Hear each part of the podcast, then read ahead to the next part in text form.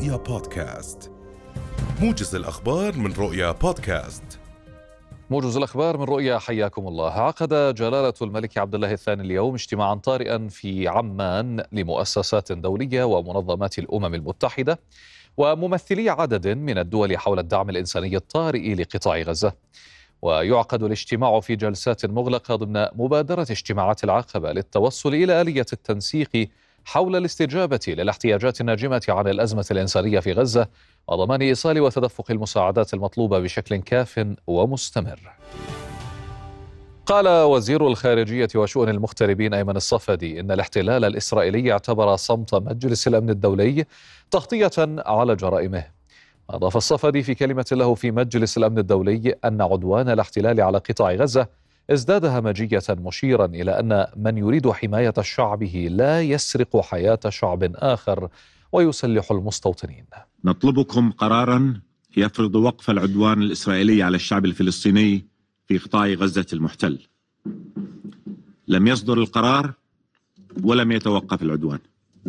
استشرس أكثر وزاد همجية ودموية ووحشية.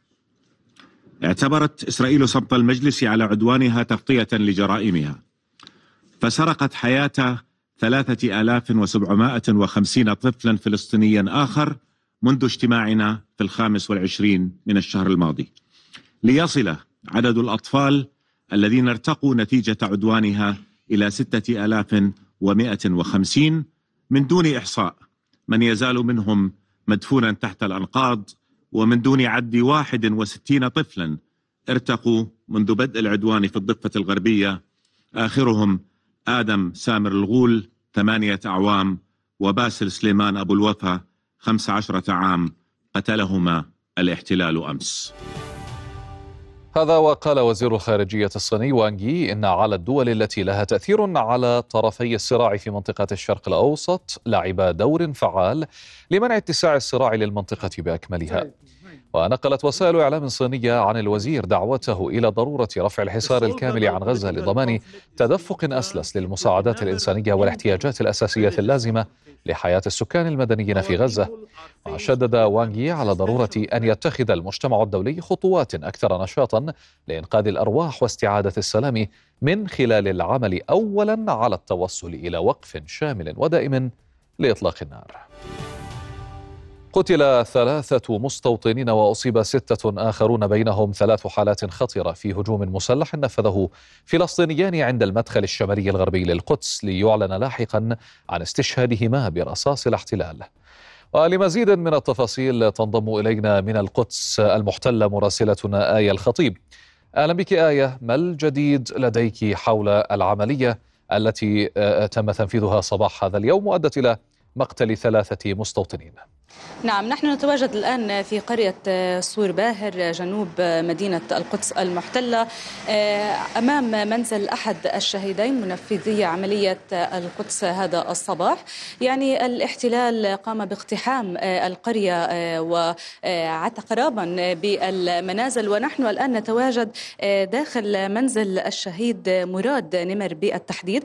قام الاحتلال باقتحام المنزل وقام بتدمير المنزل بالكامل وهذا يعني مثال بسيط عما جرى داخل المنازل. كما تشاهدون الاحتلال حاول تخريب الممتلكات قدر الإمكان دمر المنزل بالداخل بشكل كامل منزل الشهيد مراد وأيضا الشهيد إبراهيم. هذا منزل الشهيد مراد بالتحديد والذي يبلغ من العمر 38 عاما والذي أمضى عشر سنوات في سجون الاحتلال. الاحتلال قام باعتقال والدي الشهيدين وقام باعتقال عدد من أشقاء الشهيدين وأيضا عدد من الأقارب. وأيضا قام بتدمير ليس فقط منزل الشهيدين إنما الشهيد إبراهيم يتواجد في عمارة. قام الاحتلال باقتحام العمارة بشكل كامل وتدمير كل المنازل داخل داخل العمارة. أحد أشقاء الشهيدين قام بإغلاق المنازل من الداخل قبل أن يتم اعتقاله ولكن سنحاول قدر الإمكان أن يعني أن أن تشاهدوا الانتهاكات الاحتلال داخل المنازل والخراب الذي قام به داخل داخل منزل الشهيد الشهيد نمر. يعني الاحتلال قام بتدمير المنزل بالكامل من الداخل واستمر بهذه العملية لساعات. طبعا وزير لا يوجد أحد لا يوجد أحد و... آية لا يوجد أحد في المنازل في في العمارة كاملة تم إفراغها من سكانها؟ نعم آه، تم اعتقال آه، كل أقارب الشهيدين يعني حتى زوجات الشهيدين قام الاحتلال باعتقالهما علما بأن آه، الشهيد مراد يوجد لديه طفلان صغيران واحد يبلغ من العمر ثلاثة سنوات والآخر يعني يبلغ من العمر أشهر. ولكن الاحتلال قام باعتقال والديه وأيضا قام باعتقال زوجة الشهيد وبالطبع قام باحتجاز الجثامين. هذه هي سياسة العقاب الجماعي المتبعة. عائلات الشهداء وبحق المقدسيين آه، في مدينة القدس. يعني آه، ما أن وصل الخبر آه، بوقوع العملية حتى سارعت قوات الاحتلال إلى اقتحام المنازل بشكل كبير وقامت بتدمير كل غرفة في في هذه المنازل. ومن ثم تم اعتقال كل أقارب الشهيدين. نتحدث عن عدد كبير من عائلة النمر تتواجد الآن في غرف التحقيق في المسكوبية وتخضع لتعذيب نفسي وربما تعذيب جسدي نتيجة هذه العملية. الاحتلال سيواصل التحقيق مع مع العائلة لفترة طويلة من الزمن علما بأنه هو الاحتلال نفسه يعلم بأن العائلة لا يوجد لديها لديها أي معلومات أو أي شيء آه، تخفيه. ولكن هذه هي ضمن آه، ضمن سياسة العقاب الجماعي المتبعة آه، في مدينة القدس. وزير أمن الاحتلال القومي أتمر بنغفير وفور وصوله إلى مكان العملية طالب المستوطنين بحمل السلاح بشكل فوري. ومن ثم بدأ بالتصريح بأنه سيتم هدم منزل منازل الشهداء هذا هذه الليلة. ولكن بحسب بحسب أقارب وجيران الشهيدين. الاحتلال لم يسلم حتى هذه الأثناء آه، أي أوامر بهدم المنزلين ولكن هذه ضمن الإجراءات المتبعة. بالطبع سنشهد المزيد من التضييقات والمزيد من الخناق آه، في مدينة القدس علما بأن الاحتلال يواصل احتجاز جثماني آه، الشهيدين حتى الآن. طيب آية هذه عمارة يوجد بها أقارب كما تفضلت أقارب الشهداء. الآن كيف يتعامل الاحتلال الإسرائيلي بهدم هذه العمارة مع أنها قد يعني تحتوي على يعني بيوت ليس لهم علاقة بهذه العملية، هل يتم هدمها كاملة أم فقط تدمير أو تفجير الشقق السكنية الخاصة بالشهداء أو بالشهيدين؟ نعم يعني الاحتلال سيقوم في الساعات القادمة بإحضار المزيد من عناصر الشرطة ومختصي في هذه الأمور. سيقوم بأخذ صور آه، آه، لمنازل الشهداء ودراسة الطريقة التي سيتم فيها آه، تدمير المنازل لأنهم يتواجدون في في عمارات سكنية. يعني في بعض الأحيان يتم هدم المنازل بشكل كامل. في بعض الأحيان الأخرى يتم تدمير بعض الأعمدة داخل المنازل بحيث تصبح غير غير صالحة للسكن. فيها فيما بعد علما بأن الاحتلال وبعد أن يضع أوامر بهدم المنازل تصبح مصادرة للاحتلال أي أن العائلة لا يمكن ولا بأي شكل من الأشكال أن تعيد بناء هذه هذه الشقة السكنية أو إذا كان منزل لوحده لن يستطيعوا إعادة الإعمار عليه لأنها تصبح مصادرة لحكومة الاحتلال.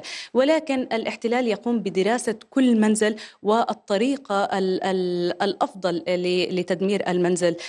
من الداخل. لذلك نتوقع خلال الساعات القادمة أن يعلن الاحتلال عن آه، عن الطرق التي آه، سيستخدمها في سبيل ذلك. يعني في بعض الأحيان يقوم الاحتلال بوضع البطون داخل داخل المنازل من خلال الشبابيك لتصبح غير صالحة للسكن. في بعض المرات الأخرى يتم وضع القنابل المتفجرة داخل المنازل.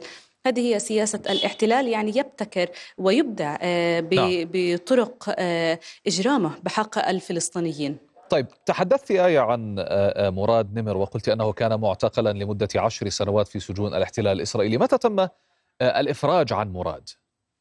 آه، نعم يعني آه، لم نتمكن نحن آه، من من الحديث مع أشقاء وعائلة الشهيد الشهيدين نمر لأنهم يتواجدون داخل داخل غرف التحقيق في هذه الأثناء فلم لم نستطيع أن نتأكد من هذه المعلومة نعم. ولكن بحسب ما قاله لنا المتواجدين هنا في المنطقة بأن الأسيرين واحد أحدهما أمضى عشر سنوات وهو مراد وشقيق الحقيقة الآخر إبراهيم أمضى في آخر مرة أمضى عاما كامل ولكن تم اعتقاله عدة مرات خلال السنوات الماضية. وهما متزوجان ولديهما أطفال.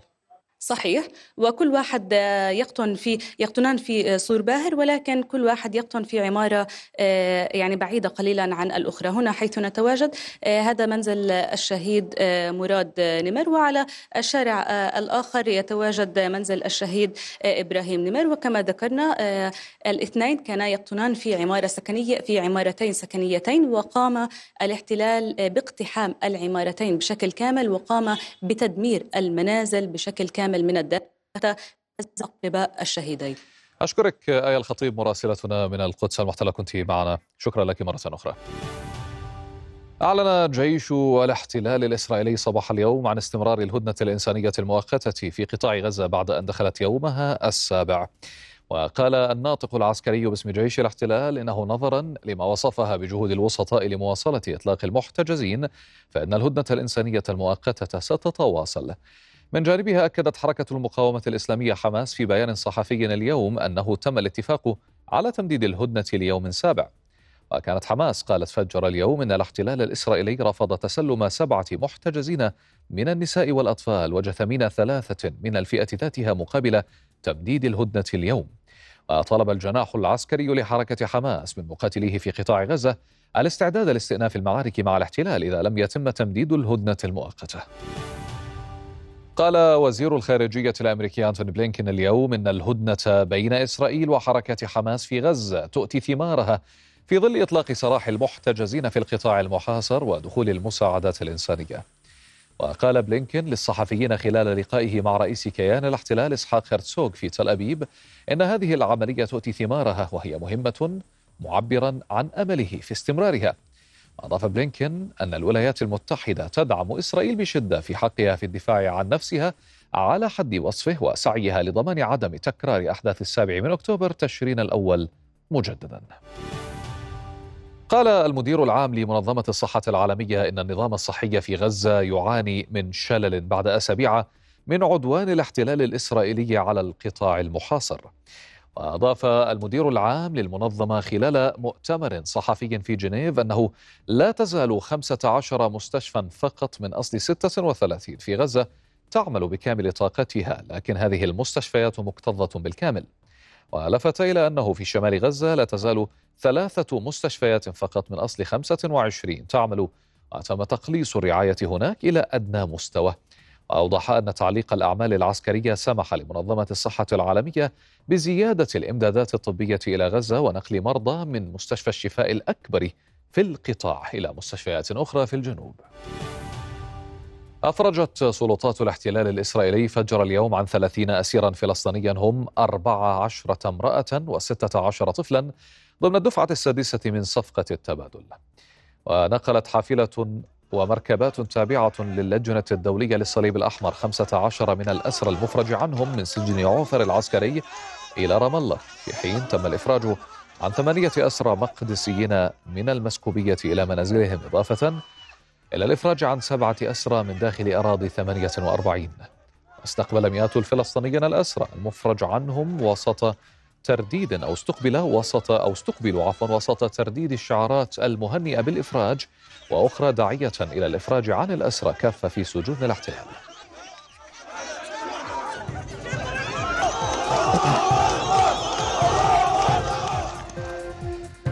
ختام الموجز في أمان الله.